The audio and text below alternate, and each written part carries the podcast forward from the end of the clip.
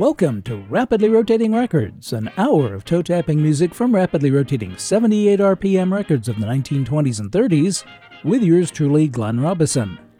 On this evening show, we'll wake up and smell the coffee and do some traveling. We're going to celebrate the birthday of Edwin Franco Goldman, and you're going to hear everything there is to hear about J. Fred Helf, except what the J stands for. And after all that, if we have any time left, we'll go head over heels. Last week, I happened upon an article pointing out the differences between roads, streets, boulevards, and avenues. Don't worry, I'm not going to spend time explaining the differences between those vehicular pathways, but I am going to spend about 13 minutes playing a record about each one of them, beginning with Larry, Tom, and Larry.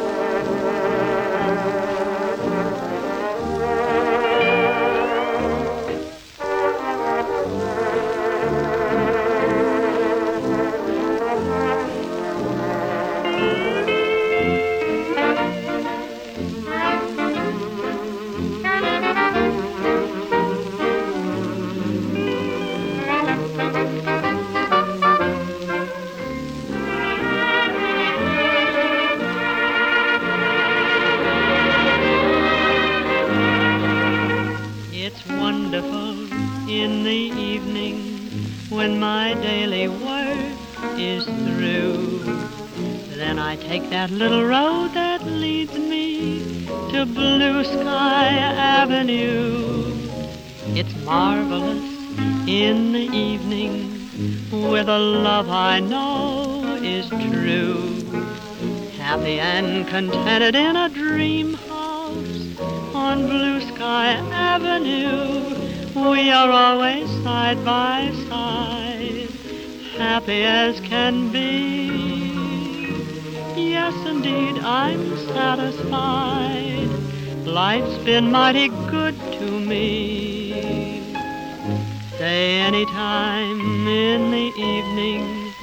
if you're feeling kind of blue.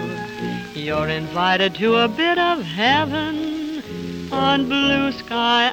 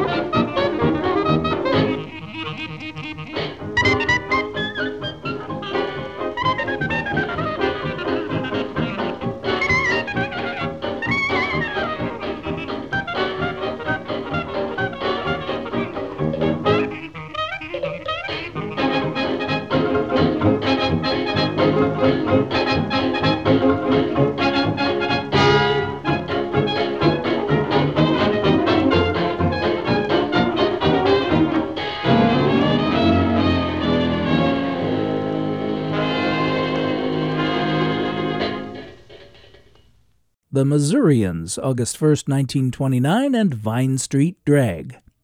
I've played Ted Weems' version a couple of times, but before The Missourians, we heard Blue Sky Avenue, performed by Orville Knapp and his orchestra.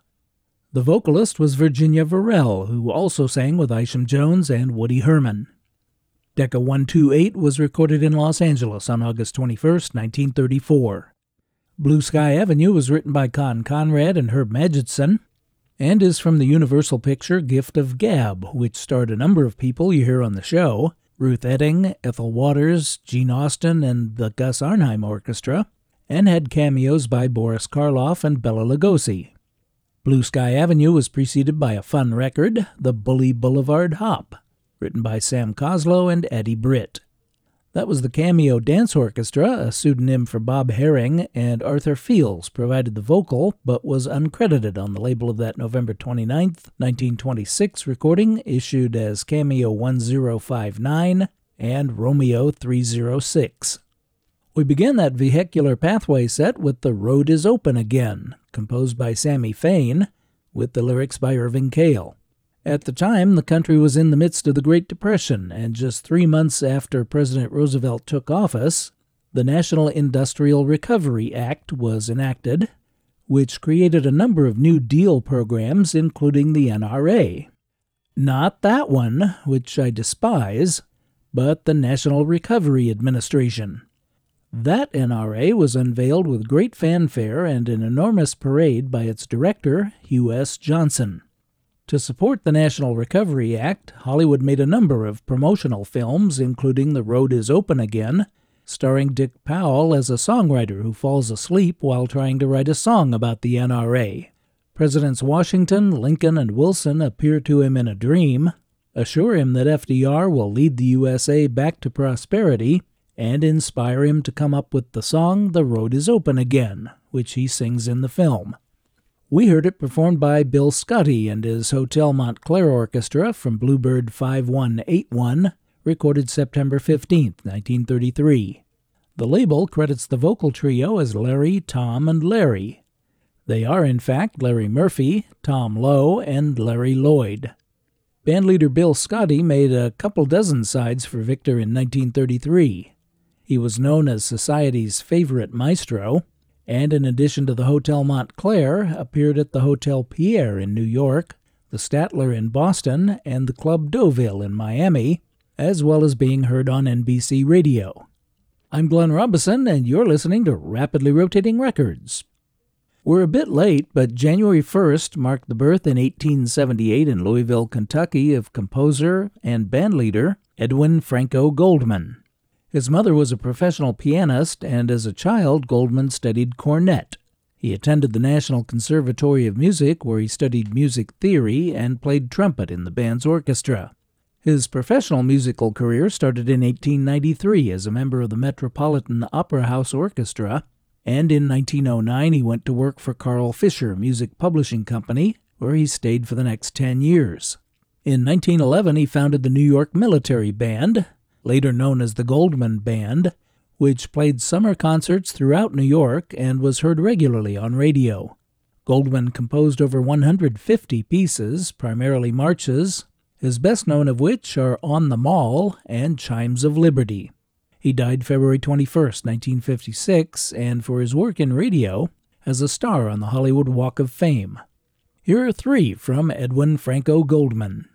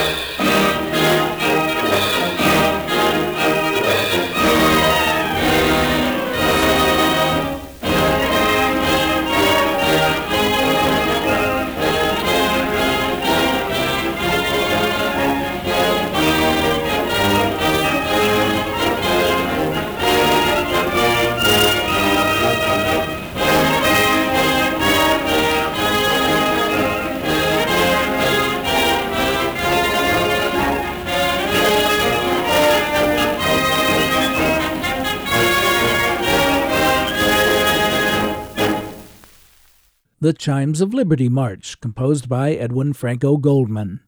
He recorded it acoustically on August 28, 1922, but we heard Arthur Pryor's band with their October 6, 1926 Victor Orthophonic electrical recording, issued under catalog number 20311.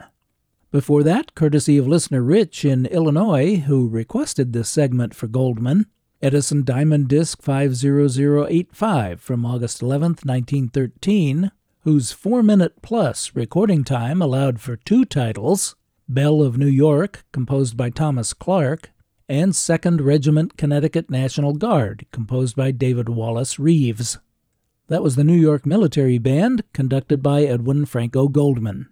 We started with On the Campus, another Goldman tune performed by the Goldman Band on August 24, 1934, from Brunswick 7346. Goldman had recorded On the Campus for Victor almost 10 years earlier with a male vocal quartet arranged by Mayhew Lake. And Goldman's On the Campus is not to be confused with John Philip Sousa's On the Campus March, recorded by Walter B. Rogers' band around September of 1921. Last week I mentioned that Jack Glogau worked for a time for composer and music publisher J. Fred Helf, H E L F. He was born in Maysville, Kentucky around 1871 to Henry Helf and the former Catherine Linkman, both born in Germany. In 1888, he made his way to Cincinnati, Ohio, where he worked as an office boy at Cincinnati's Commercial Tribune newspaper. His musical career began as an opera glass boy at the Walnut Street Theater, but he was quickly promoted to the position of head usher. Eddie Moran was also employed at the theater, and the two began writing songs together, soon moving to New York, where Helf partnered with Harry Yost in vaudeville for the next two years.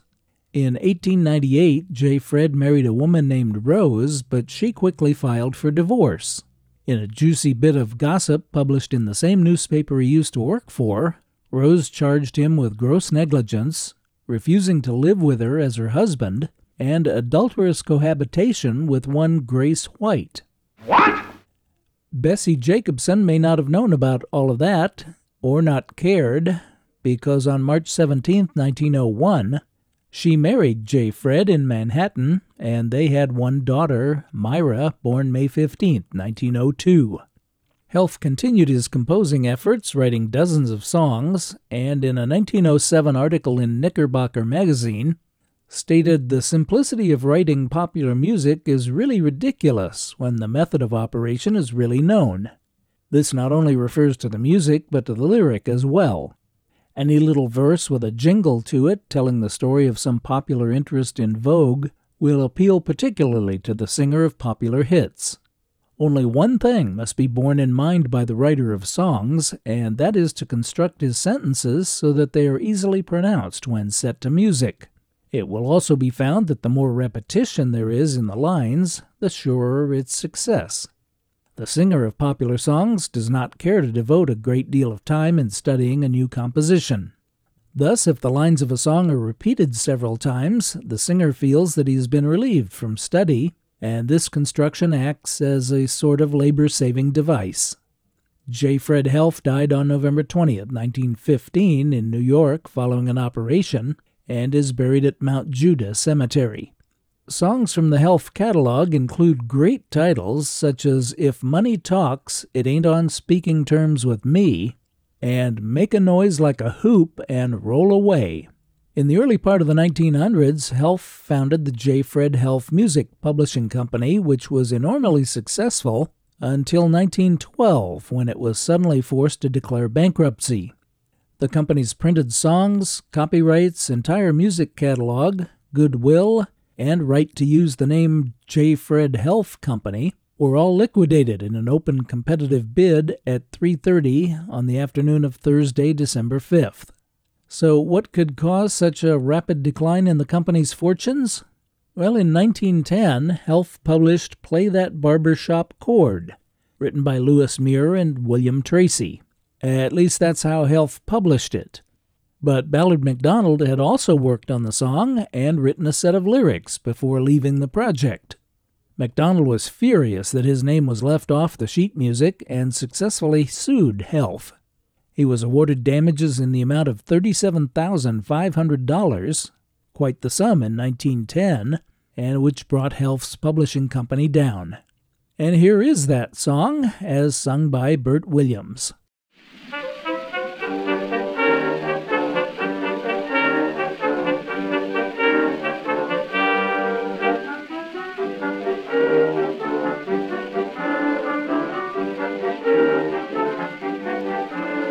A great big rascal, a wild, swell, colored fella by the name of Bill Jefferson, Lord.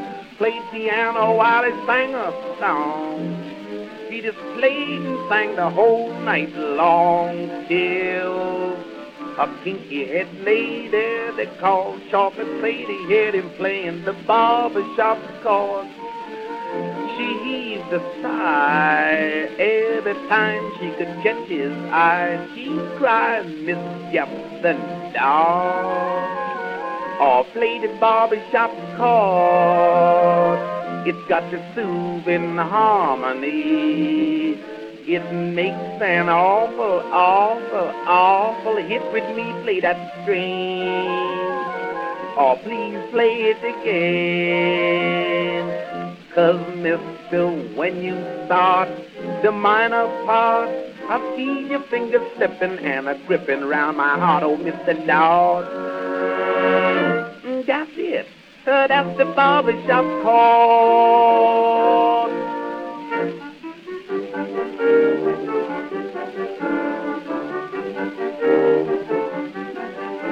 From that night she me arrested the same tune she requested every time she went into the place. So she slipped down, she'd raw.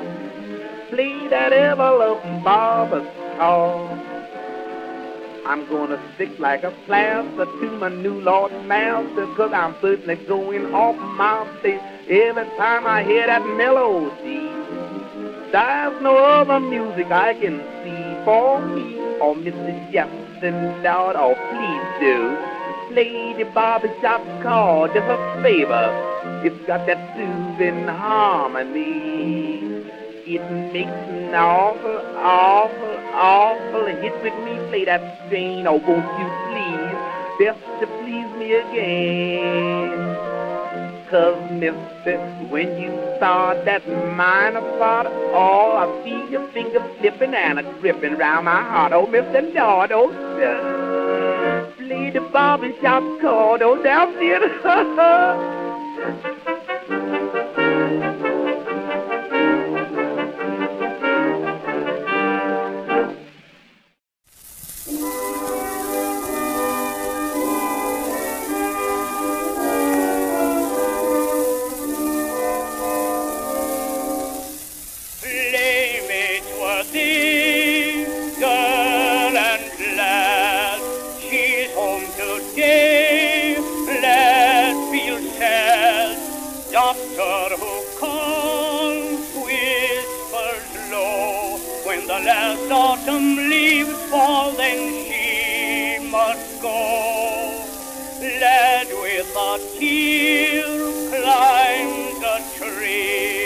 Down so Nellie won't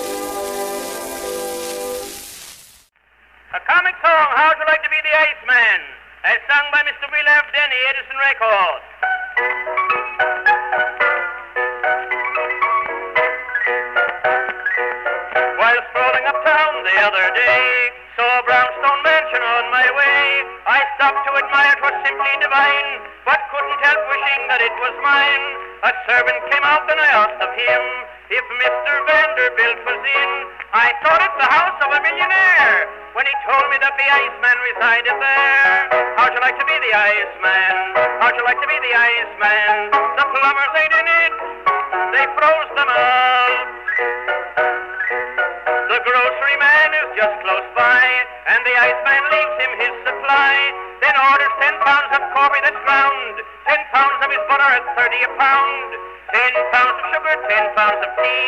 How many pounds in all, says he? The grocer then says forty pounds are there. Well, here's forty pounds of ice, so that makes a square. How'd you like to be the ice man, eh? How'd you like to be the ice man? They are like policemen, all on the beat. Then next he stopped to see Miser Breeze, who makes a living selling cheese. Well, Breeze, old man, how many pounds today? I'll just take a nickel's worth, Breeze would say. I give a small piece for a nickel, you see. As this place is awful strong, take a tip from me. You'd better buy a dime's worth if you've got the price. For your chief can't live on a nickel's worth of ice. How'd you like to be the Iceman? How'd you like to be the Iceman? Makes lots of money. Oh, what a grab. Then next to a boarding house he'll go, leaves his ice in Subred row. From every girl that kisses his price. If he gets no kiss, they get no ice. Across the street is his next stopping place. On the steps sits a maid with a dirty face, who yells to him all this familiar strain. Mother, mother, the Iceman's come. You like to be the Iceman, eh? You like to be the Iceman? He's an independent gentleman, got money in the bank.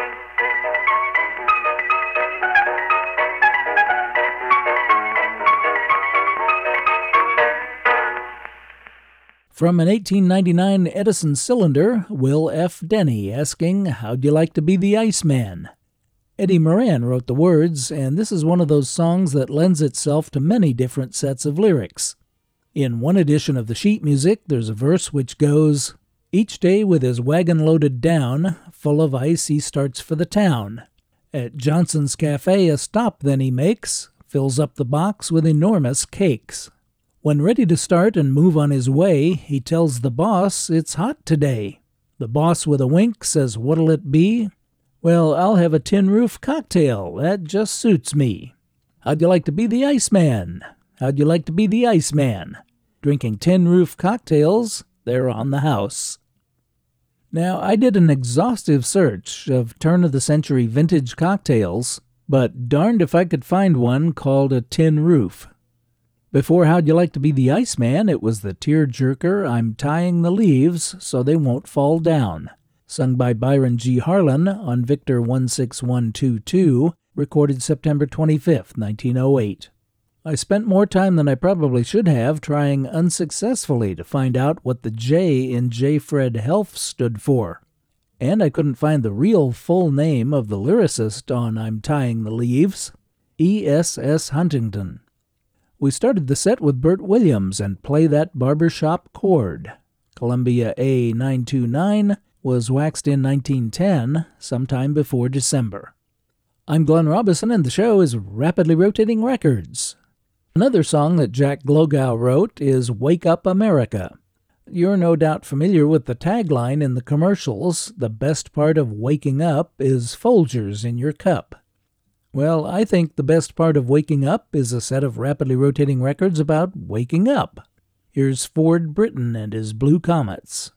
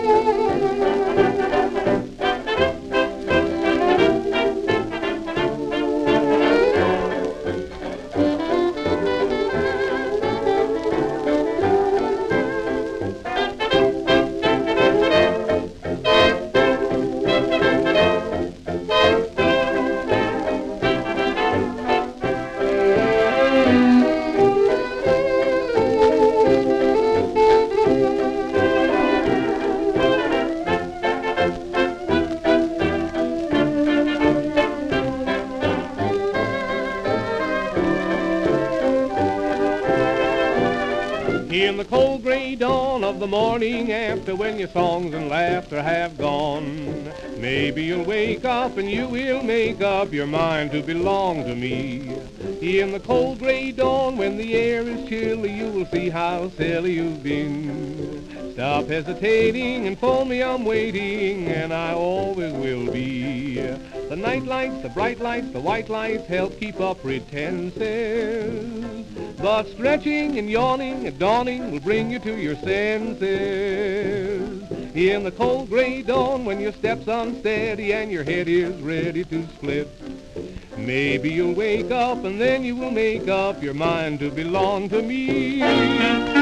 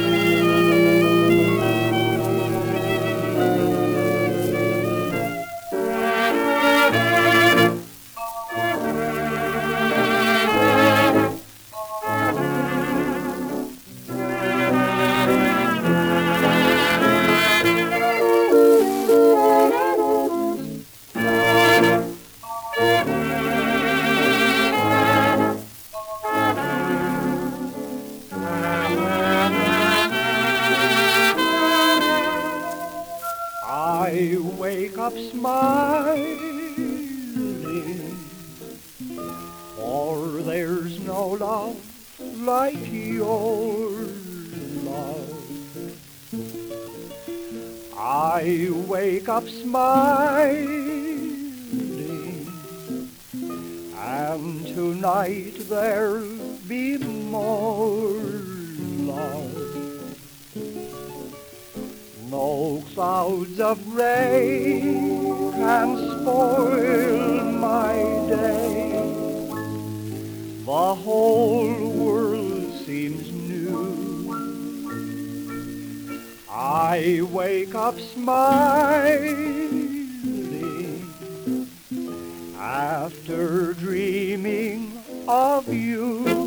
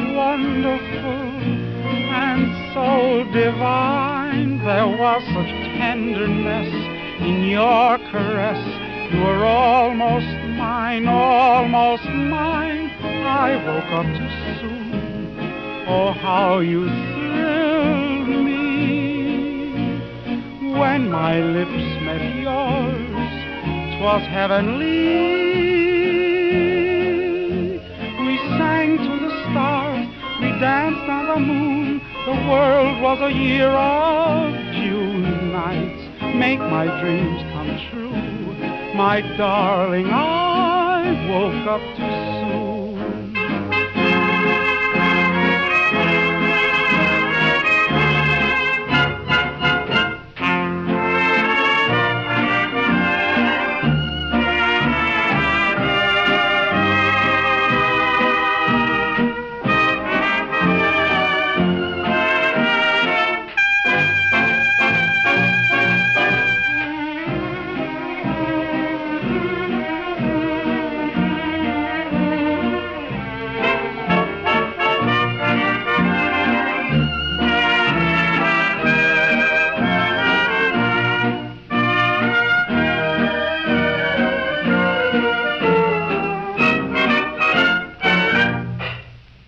It was also recorded by Glen Gray, Hal Kemp, Florence Richardson, and Joe Reichman.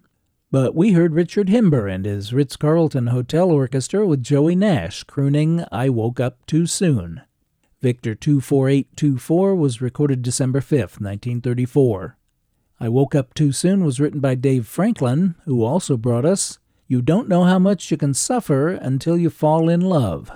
Before Richard Himber, it was Guy Lombardo and his Royal Canadians with Brother Carmen vocalizing on I Wake Up Smiling, written by Edgar Leslie and Fred Ahlert.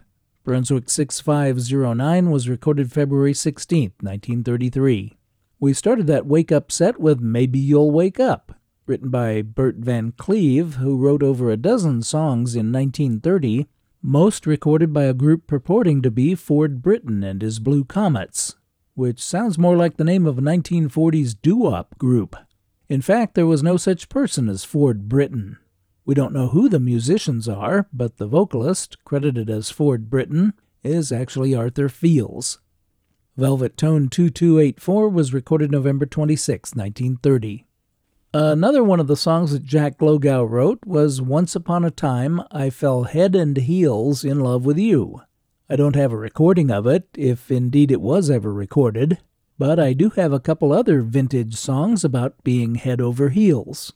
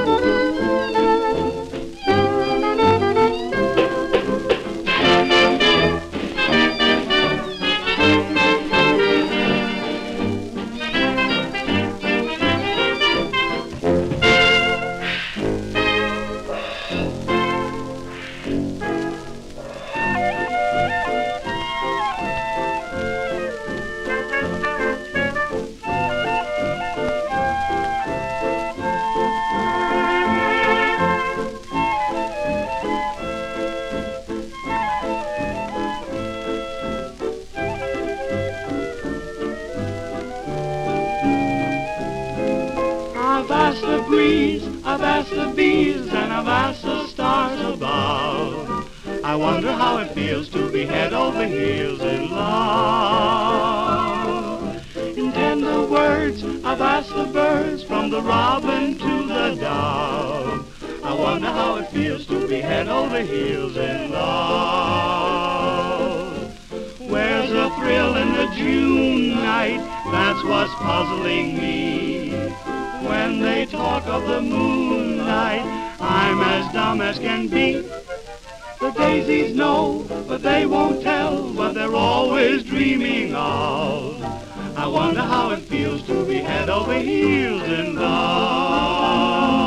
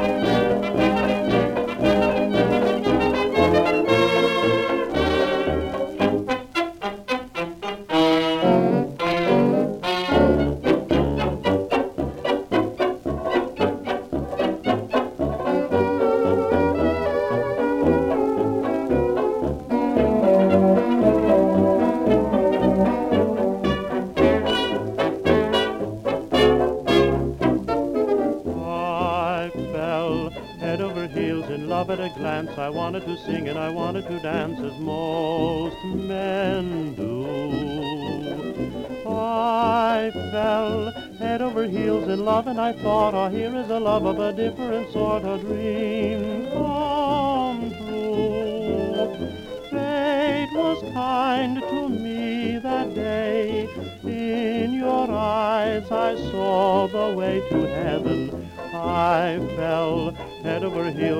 and I vowed the world that we live in was never worth living till I met you.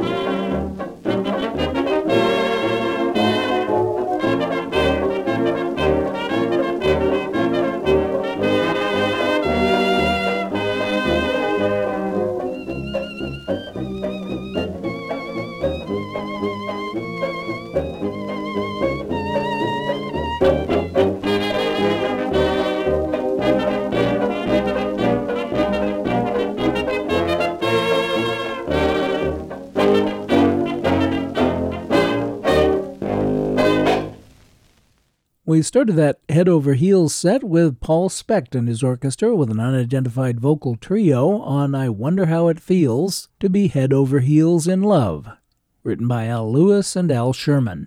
That was recorded by Columbia on July 10, 1930, and issued under catalog number 2264.